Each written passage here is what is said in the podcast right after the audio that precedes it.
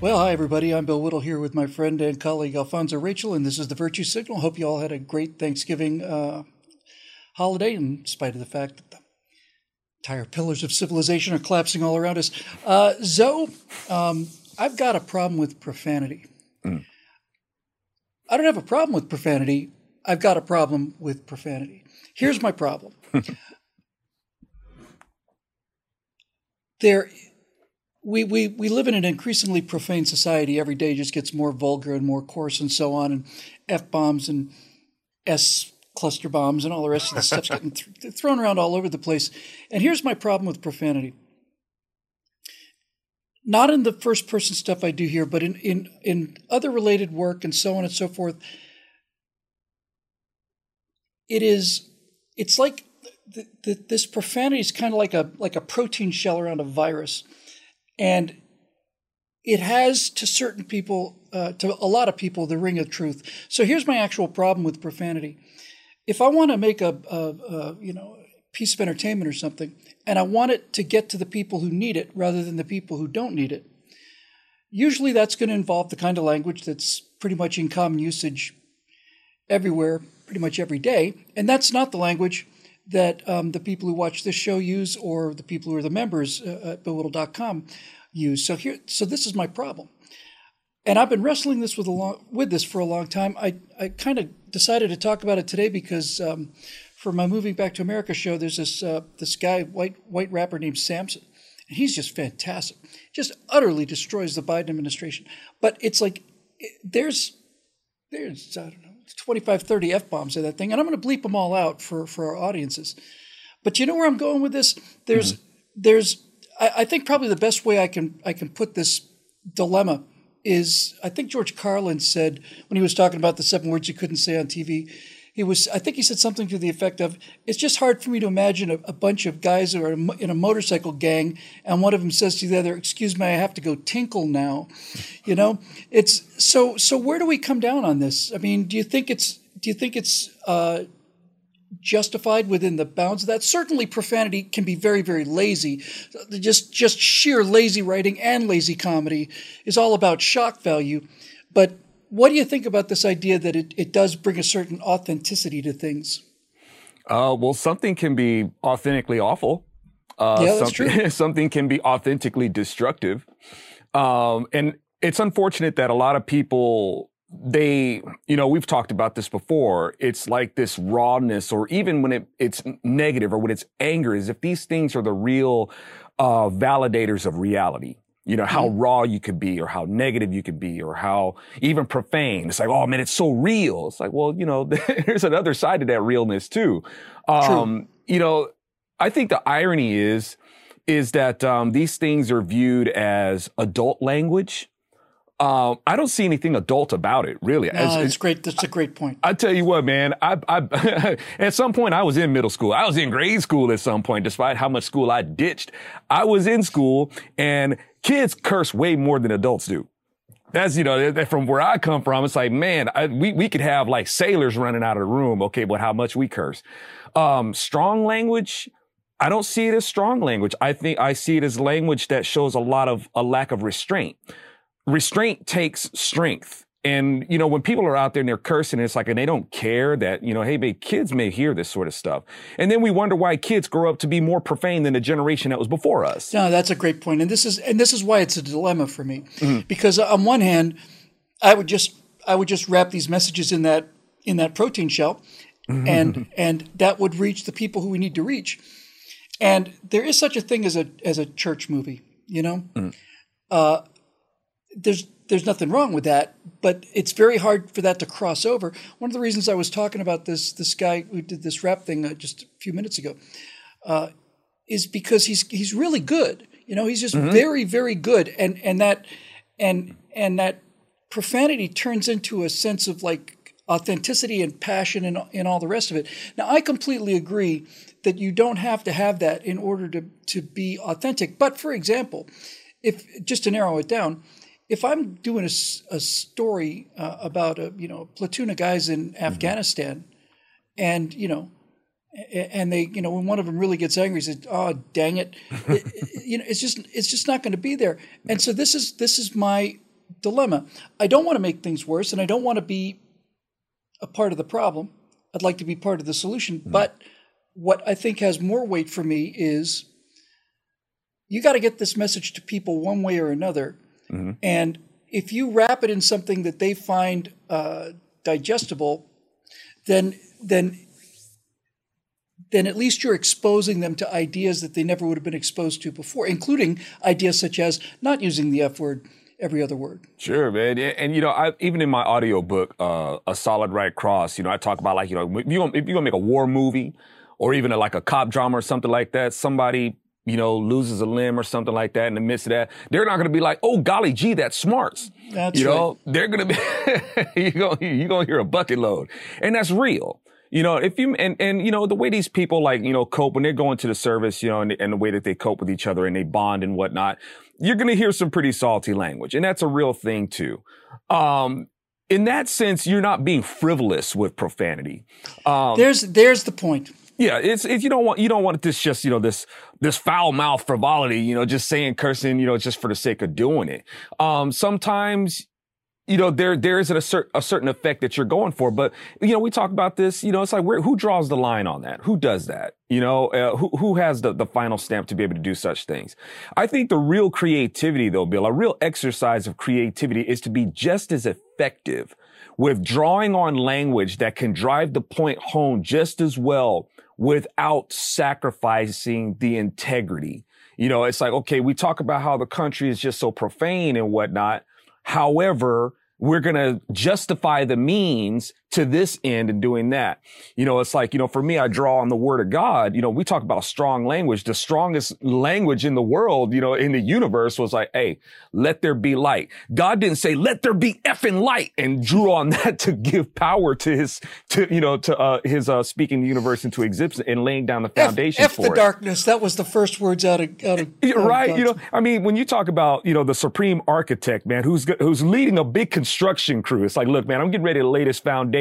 I want you to, you know, like he's talking to the superintendents or the foremen and say, hey, I want this effing done. Like, it's like, no, he didn't have to say all that. It's like, they know who the mighty is, man. It's like, okay, man, we better go get this done and start laying these foundations, you know, or doing our part to report that, hey, when he said that this is how he did it, this is how it's done. Don't F around with it. It's like, no, you know, this is the schedule. This is how it's going to get done. That's it. So, you know, the strong language, you know, as the word says, like life and death is in the power of the tongue. You know, are you going to assume to be speaking something that's constructive and useful while using, you know, destructive language? This isn't even useful demolition if you're going to do this. And even God does demolition work and he speaks demolition. However, even when he does it, he doesn't use destructive language or frivolously foul language to do it. Yeah, I, I think I think that that the word that really is the dividing line is gratuitous, right? Mm. Uh, you know, is is like, are, are you just you are you just using profanity everywhere because it, you you feel like it makes you sound like, like you said, powerful or an adult or shocking mm-hmm. or whatever? Nothing particularly shocking to me anyway, given the circles I swim in. Big staple about, singers. About, Yeah, you want to, you want to, you really want to shock me? Use the word prestidigitation. Ah. Prestid- prestid- prestidigitation. That would impress me. So you can have a situation where your your uh, your protagonist mm. has the self discipline to to not swear, but I, I still find myself in a situation, and, and it's not just profanity either. It it, com- it comes down to to things like. Um, Well, if you just take a downtown scene, right? I mean, if you have a scene downtown, let's say you got a, a couple of cop characters and they're and they're the good guys and they go to a strip club. That's what people do. Mm-hmm. And that's often what cops do. They don't go to the Y M C A. and so and I'm not and I'm not trying to be flip here, and I'm certainly not trying to ridicule uh, a lack of profanity. I'm not I'm not doing that at all. I'm just trying to I'm trying to and obviously I'll read the comments on this. I'm trying to get a sense of, of the balance. And obviously some people are absolutely completely offended by it to the degree where they're like goodbye and, and, and goodbye with the membership. Other people doesn't bother them at all. But I think it's the gratuitous quality of it. Because mm-hmm. when you get right down to it, you know, that word is is is that's a pretty multifunction verb, adjective, noun, uh, pronoun. I mean, it's it's it's got a lot of, uh, of versatility. But the reason I I, I I think that gratuitous is the word, is because it is the go-to lazy word for people mm. who want to express themselves. They think that if they use this word with enough emotion, then they're going to show people that they are really effing serious and not just serious, you know? And, and, and, and so here I am in this, in this, um, a bit of a pickle. Mm-hmm. Well, you know, it, and it's, you know, as you use, um, and, you know, and I forget this, and I've seen the video, man, and his, his, his, his rhymes are strong, man. It's, it's got a strong beat. He's in pocket. If it's the same person I think of, I, I, I watched a little bit of it. I was listening forty-six thirteen, to forty-six thirteen. It's a it's a white guy with a mullet uh, out in the field. He's fantastic. Well, I, I don't I don't. Okay, this is the guy that I saw had a a, a big beard. Uh, Man, no, I'll send you this guy. He's he's he's he's awesome. Okay. He dismantles uh, the Biden administration. We'll we'll, we'll trade we'll trade some videos okay, because there's there's cool. another guy I think you'll really like him too. And like I said, you know, his flow is strong. You know, his his phrasing is great. Um, And, but I'm listening to all the profanity. I'm like, man, you're, you're cheapening your message. And, you know, when we talk about, okay, these are the people that we're going to relate with, we, we have to speak a certain language to relate to them. It's like, I understand, cause you know, that's what we talk about. We're trying to relate to the culture, find a way to relate to, but relating to them with what is destroying them is counterproductive. You know, it's like, we're, we're trying to, it, it's very shallow. And the whole point is like, dude, dig deep. You gotta dig a little bit deeper. You know, how can we be creative and how can we really, I mean, you know, even, even, uh, when, when putting together a military campaign, it's not just a point of, okay, we got all the big guns. Let's just send the guys in there and just, you know, guys, wait. No, man, you, you have to calculate. Even the Word of God talks about this. When you set up a war campaign, you have to calculate how this is going to be done. What are acceptable losses to you and so on and so forth. This stuff is laid out in the Word. So even in this, you have to calculate, okay, and you're going to have to dig deep to minimize casualties, maximum result and, and, and maximum yield and stuff like that. You can't just do these things willy-nilly and just say, I'm just speaking from raw emotion. You don't send your guys in there with just raw emotion. They got to have a plan, you know, and have to be able to execute this thing as good as possible. So folks have a better chance of going home and you can take that field. You know, and in doing this, it's the same thing. You got to dig deep, man. You know, and um, so I didn't listen to the whole thing. I got enough of the point. And, uh, but all that to, to your point, man, it's just a point of, you know, if you're going to do this, you're trying to relate. I understand that you're trying to speak the language and so on and stuff. But if you're speaking the language of destruction and speaking the same language that's keeping these people in a hole, you're not really helping anybody. You're really just getting something off your chest and, and assuming that everybody else is a part of it. And it's just a part of destruction, really. The counter argument to that would be, yes, they're they're they're living in a in a in a profane and vulgar hole, and they're covered with sewage and all the rest of it. And yes, we want to rise, we want to raise them up and so on, but they're not they're not coming up. They're not. Mm. They're not. They're not hearing it. They're not tuning into. They're not reading. You know, Heritage Foundation mm. uh, uh, pamphlets. They're not. And so the argument, the counter argument would be, if you're going to, if you've got people who are who are down in the in the sewers, and you're trying to bring them up because they're not coming up on their own. This is the entire point. I wouldn't even have brought it up otherwise because mm. if everybody was, you know, had their act together, wouldn't have to be dealing with this. Mm. But when you got people living down in the sewers and you want to get them out of the sewers, you have to go into the sewers to get them. And when you do that, you pick up the the the, the beautiful bouquet of, of, of fragrances that come with the sewer and all the rest of it. Doesn't mean you have to stand there. It doesn't mean you have to kick it up or stir it around anymore. Then you then you need to. But if you are going down there to get people, mm-hmm. and you go down there in a white suit, when you come out, it's not going to be a, a it's not going to be white suit anymore. You're not going to look like Pat Boone on the way out. And to me, that seems like like a a, a worthwhile trade. Indeed, but well, you know, we want to have a catalytic approach to it. You know what I'm saying? It's like you got one wants to go in and they want to make these changes. Um, but you got to be careful that you don't exactly become what it, like what it is that you went in to change. Like sometimes I hear, you know, people on the right say, man, we got to learn how to fight just as dirty, you know, as they do. It's like, no, man, you want to keep the high ground. You know, one, it's a better, it's a better vantage point anyway to have the high ground. And, you know, as, uh, you know, the word says, man, careful not to cast your pearls before swine. You know, they'll drag you under and they will destroy you. You, you, you don't want to become part of that. I think it was, uh, you know, Mark Twain who paraphrased that and basically saying, don't, I'm not trying to call these people idiots or anything like that, but it's kind of the same thing. It's like, you, you don't want to go down that road, man, because they'll beat you with experience. You'll end up getting dragged into their world and you'll, and you'll get conquered. Um, you know, even, even where, as far as the Word of God, you know, uh, is concerned, you know, the word says his Holy One will not see decay. So even when Jesus died, he still did not become like one of the dead. You know, he was in his tomb. He went to minister to the prisons in hell. He went to Sheol. However, even though he went there, he didn't become like them. He died, but he didn't become like the dead. He, instead, he made the dead like the living. You know what I'm saying? So that's what we're mm-hmm. trying to do. He didn't become this foul, rotting corpse. You know, he didn't, the Holy One did not see decay. So he didn't make, he didn't become like them. Totally. You know, he became like us in that we die. But once he became dead, he did not remain like the dead. He turned the dead back into the living. So that's what we're trying to do. We want to be able to go in there and not become mucked up with the profanity and stuff like that. We want to still be able to stay clean.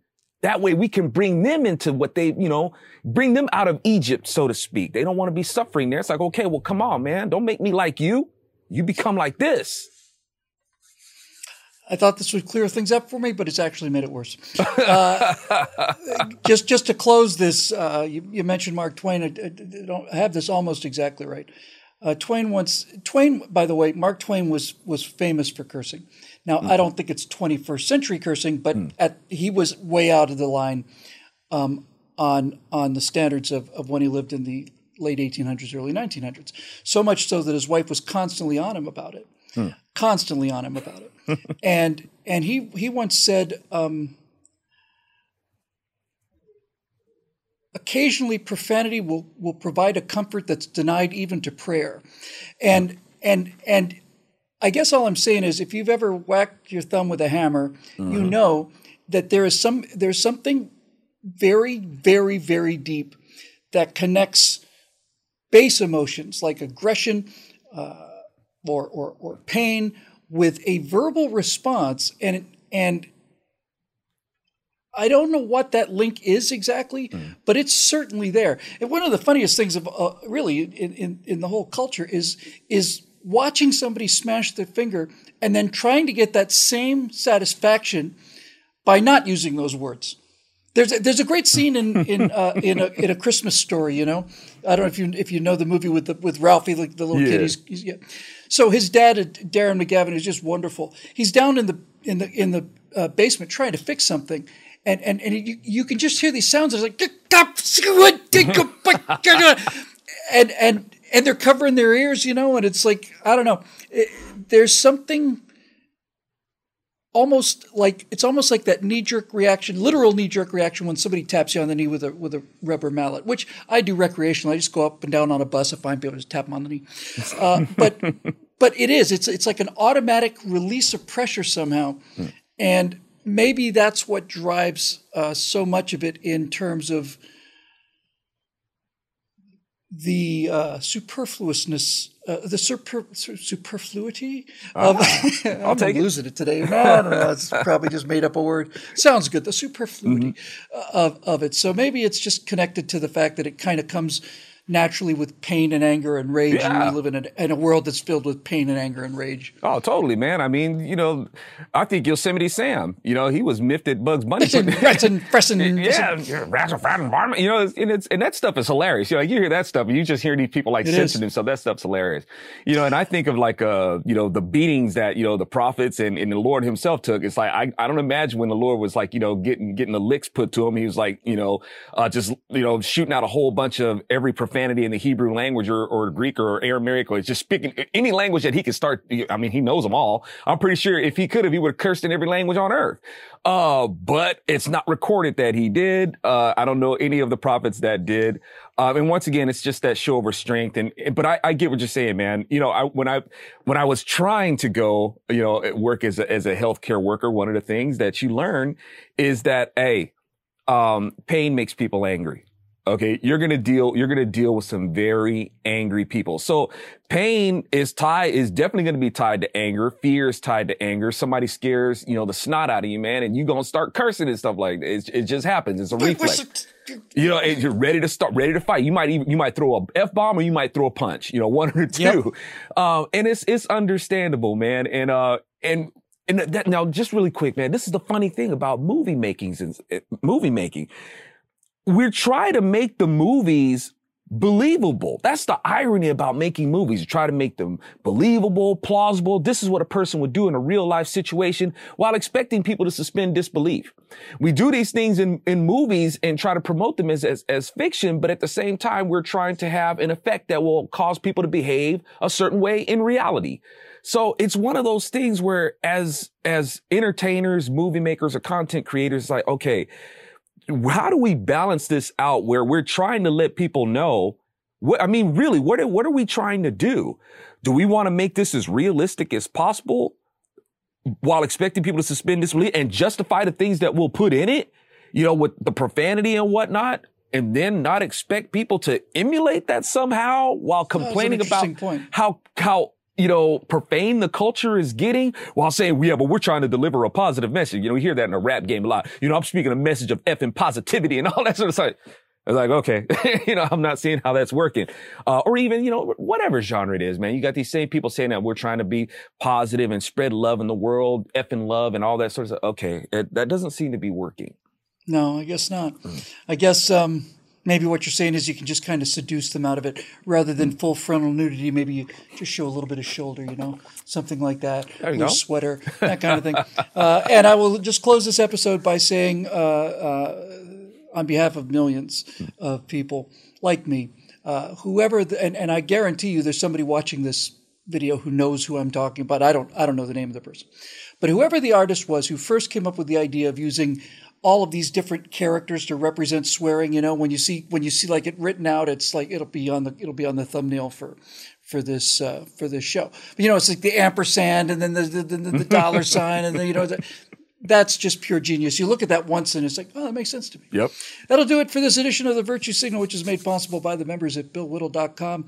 Uh, it's a happy little family and it could use to be a little bit bigger. If you want to find some friends that you haven't met yet, might be worth your time to just go over there and take a look. We've got a members forum that's real active, and and uh, I never cease to be amazed by the quality of the people we have and, uh, and, and the level of uh, intelligence.